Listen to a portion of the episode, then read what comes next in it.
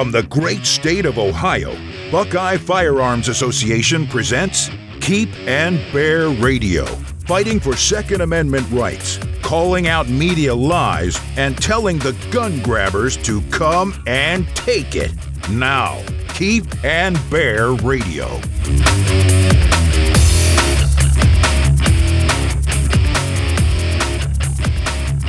If someone is threatening your life, do you have to retreat before using lethal force?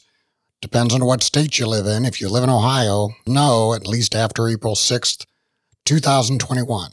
We're going to tell you what that means and discuss the universal standard to determine when lethal force is justified. I'm Dean Rieck, Executive Director of Buckeye Firearms Association, and I'm joined on the phone by Sean Maloney, a criminal defense attorney practicing in all areas of firearm related law. Hey, Sean, how you doing? I'm doing pretty good, Dean. How are you? Oh, not too bad. Things are warming up here. Spring is coming and looks like we might be seeing the light at the end of the tunnel on this whole pandemic thing. So this year's got to be better, right? Yeah, let's hope so. I was in the State House, of course, uh, for Buckeye Firearms Association earlier in the week, and, and things have not quite returned to normal yet, but you can tell things are loosening up, and, and, and we're hopeful that things will return to normal pretty soon. Can't be too soon for me, that's for sure. And one of the great things coming up here is Ohio's duty to retreat, which has been abolished.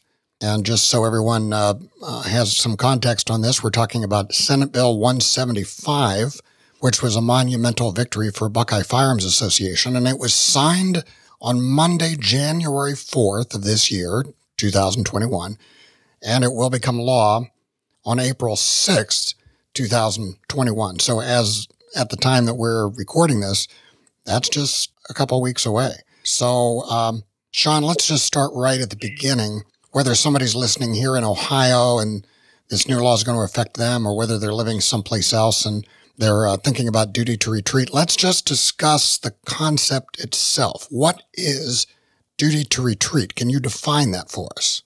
Well, essentially, Dean, the duty to retreat means that you're required by law to attempt or try to escape before you use lethal force or the only option was to use lethal force to survive or avoid the situation. So the way the law stands now in the state of Ohio, if you're threatened with serious bodily injury or death, your first move is to determine whether you can escape before you can do anything else. And if you can safely retreat or escape, then you must do so. So where does this come from? Because this, I'm, I'm not sure this is making a lot of sense to me, and I don't know why we have it in Ohio if you're being threatened, it seems to me that your first job is to defend yourself. And if it's not time for that weapon to come out or it's not time for you to defend yourself, you know, why do we have this duty to retreat? It, it, it just isn't quite making sense to me. Well, you know, and that's a good point. It's really not uh, anything that comes from common law because it's not common law. In fact, common law says that if you're in fear of death or serious bodily injury or harm, then you have a right to use lethal force to protect yourself.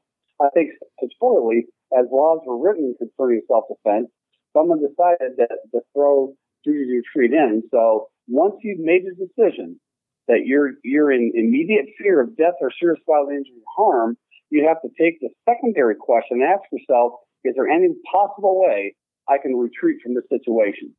And I, I think what happened was as statutorily when people draft the, the current laws or common law, things like this happen. And I think essentially that's what's happened in Ohio. And as, as we've seen with the burden shift that the Buckeye Firearms Association was able to accomplish a couple years ago, that was an old common law that again was changed. So I think that's where this comes from. Uh, is common laws changed, statutorily new laws are drafted, and we have to live with them until until you and I and the rest of the legislative uh, directors in Buckeye Firearms Association can change the law uh, to where it should be. Now, there's another concept that I think most people do understand. It's called Castle Doctrine, and we got that in 2008. What's the relationship between Castle Doctrine and duty to retreat? Well, really, duty to retreat and the Castle Doctrine are almost exactly the same, except picture putting a jacket on in your house for Castle Doctrine, which says that if if you're in a, a home that you have a right to be in, uh, and, and you're attacking that home, then under those circumstances, you don't have a, a duty to retreat from your house. And the presumption is you properly use self defense to protect yourself. So that only applied in the state of Ohio to your home and to your vehicle or the vehicle of an immediate relative. Now, with the duty to retreat being eliminated, essentially the castle doctrine, reasonableness that you can use lethal force as soon as you determine you're in fear of death or serious bodily injury or harm, takes place in your home, your car, outside in the streets, anywhere you have a lawful right to be. So it would be fair to say that by removing the duty to retreat in Ohio, it's sort of like we're taking castle doctrine and just expanding it to everywhere else that you can legally be. Is that is that accurate? That, that, that's exactly what you've done. Uh, I always say you put the manual of the castle doctrine on, you put a jacket on that is castle doctrine, and now you can walk around everywhere. So there's another term that's bandied about quite a bit, and we tend not to use that term at uh, Buckeye Firearms Association because it's not actually in the law.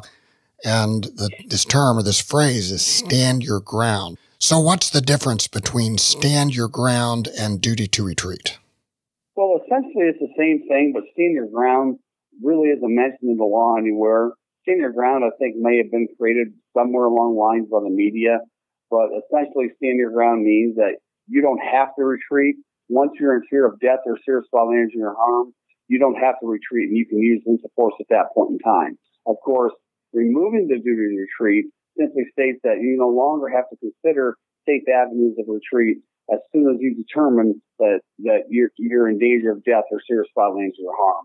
So stand your ground is kind of a sexier term in, in some places, but really they mean the same thing. Uh, I always like to say removing the duty to treat or there is no duty to treat because stand, stand your ground has certain negative connotations. Yeah, I mean that's that's the way I've always seen it. Um, I, I, remember years ago, where was it? Was it in Florida where they they first had this and, and they were calling it stand your ground? Is, is Florida the first place you remember? Yeah, Florida was the first place, and it really, really became highlighted in the George Zimmerman case. And, and interestingly enough, stand your ground was never an issue in that trial, but that's when everybody was screaming stand your ground. Uh, and stand your ground needs to be eliminated and stand, and stand your ground needs to go away. But essentially, that's probably the first place we heard of stand your ground is when they removed the duty retreat statutorily from Florida. And then, of course, the George Zimmerman case, uh, they considered that a, a, a moniker stand your ground case, which in, in, all, in all actuality wasn't. But it was a victory for, uh, for pro-gun advocates. Well, I just know every time that the anti gun folks talk about this, they'll use the term stand your ground. It does sound pretty aggressive. It, you know, makes it sound like that, you know, you're just not going to take any guff from people. And if somebody looks at you funny, you're going to shoot them. And, Dean, they also call it the Dirty Harry Law. But remember, you know, I've discussed this before in the past, and we know that nothing occurs until we make the subjective decision that we're in immediate fear of death and serious bodily injury or harm. Nothing else comes into consideration until we're faced with the immediacy of having to make a decision to save our own lives. Then we start thinking about the duty to retreat, or we think about using self defense. Right. So, duty to retreat, that's the actual phrase that's in the law, right? Correct. And so, we're basically all this will do come uh, April 6th is that that won't be there anymore. So all, everything else remains the same, right? I mean, this doesn't give anybody any extra rights. It doesn't mean you can carry in places where you couldn't before. All it's really doing is move, removing the duty to retreat, that and that alone. Exactly. Essentially, it's putting us on equal footing from the bad guy that's attacking us. We have no other concern is to protect our body. Are we subjectively in fear of death or serious bodily injury or harm? If so, then we can act. We don't have any secondary considerations.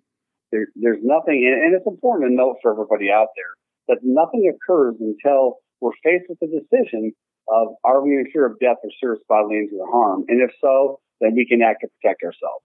Yeah, it always seemed a little unfair that the law uh, appeared to be really concerned about the person committing the crime, the violent person, the person who was doing the attack, as opposed to the person who was being attacked, the victim. So the way that I've looked at this is this, as you said, just puts everybody on equal footing. If you have to defend yourself, you can concentrate on that and not worry about the safety of the person who's attacking you, which to me is just incredibly unfair. Well, it always has been unfair, and And for a lot of reasons, uh, laws need to be modified because of that. Be, as a concealed carry holder, as a law-abiding citizen, for all of us, we're always behind the eight ball, so to speak. We're always reacting. So when the, the, the bad guy or the bad person attacks us, we're reacting to a situation. We're not on the offensive, so we're on the defensive. So given the fact that now we don't have any secondary considerations about retreating from the situation, and we can immediately use lethal force, if that's the only way we can survive, then that puts us at least on somewhat equal footing, but not really, because again, we're responding to the threat.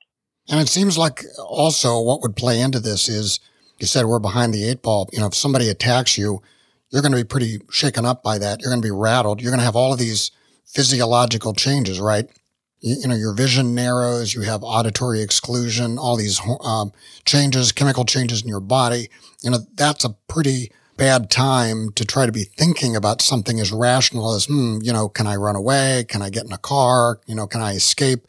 You're in a position where you're just not able to, to think about those kind of things. And you really do need to just focus on the danger at hand.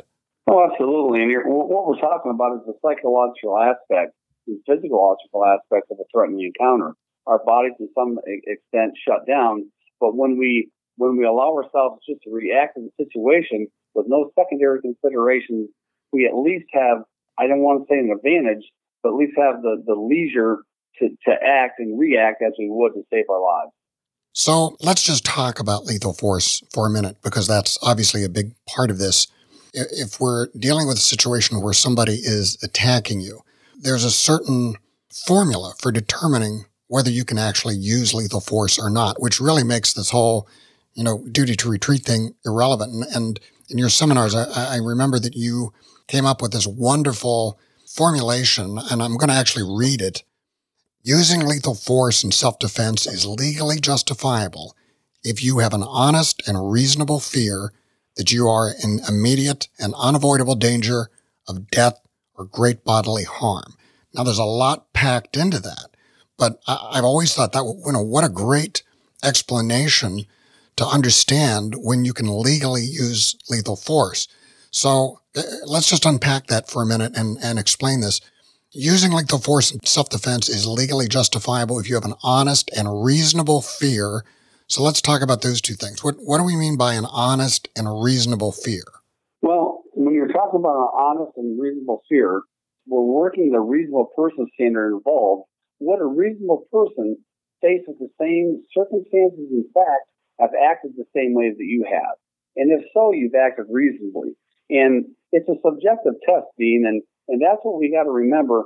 The jury is told that they don't have the ability to judge you from the safety and security of a couch or of the jury box concerning what just happened. You need to step in the shoes of the person who used lethal force in self-defense and determine if I was faced with that situation, would I do the same thing? And essentially, that's common law, and essentially, that's what the jury charge is going to be, and that's how we need to prepare ourselves to answer the questions that are going to be asked. In, in Ohio law uh, specifically, you know, you talk about, I always say the administrative justice, the administration of justice is the person that have the ability to hurt you, the opportunity to hurt you, and where you place in jeopardy. And so I, I tell the jury, right, I'm on the jury stand and I say I was in fear of death or serious bodily injury or harm. And, and the prosecutors say, okay, why? Well, because the person had a knife or a gun or a bat and was right in front of me, and certainly they had the ability to do me harm. And they were right there. So they had the opportunity, and I was in fear for my life. So that's broken down in, into the fundamentals uh, of what it takes uh, for the elements of, of uh, self defense and to use lethal force. So your your fear has to be honest and has to be reasonable. And the fear would be of immediate and unavoidable danger of death or great bodily harm. How do we define great bodily harm? Well, certainly great bodily harm is injury that could lead to death, but it necessarily doesn't have to be death. It could be a broken arm. It could be strikes and blows about the head and the body that can cause who knows what kind of damage. Uh, how much we don't have to take injury. We don't have to be bloody. We don't have to be broken to, to defend ourselves. So the fact that somebody's going to strike us, going to kick us, going to beat us, going to swing at us, that's enough. And so you have, of course, your fear of death. There's a knife, there's a bat, there's a gun in front of you. More serious bodily harm is that you're you're about to, you know, take a beating from somebody, whether it's by hands and fists or or or a bat or a knife. So okay, so we have this definition of when lethal force is legally justified. But there's some other elements that come into play. Again, I, I remember from some of your seminars, you talk about being the, the good guy. And when the police show up, you want to make sure that you have this mantle of innocence or this halo of, of innocence. Things like you don't want to be committing a crime. You, you know, you don't want to be the initial aggressor. You want to be in a place where you have a legal right to be, things like that. Can you explain those things? I mean, even if, even if all these other things come into play, it, it's really to your benefit to have this mantle of innocence for the, for the police to see you as the actual victim rather than complicating it by the fact that maybe you're doing something you shouldn't be doing. Oh, absolutely, Dean. And, and that, that, that's a good question. I'm glad you brought that up. It's very important because as the initial aggressor, if I start a fight or I start a confrontation and I'm the initial aggressor in that situation and it, it, it moves on and transgresses to the fact where I have to use lethal force to save myself, well, I can't because I created the situation and I caused the situation. So at that point in time, I, I don't have the affirmative defense of self-defense. And obviously, if I'm committing a crime, I'm robbing a bank, I'm burglarizing, and I get caught and the security guard gets me or the homeowner with a gun gets me and stops me, I can't I can't use lethal force of self defense because I was committing a crime. And I didn't have the right to be where I was or the right to do what I was, was actually doing.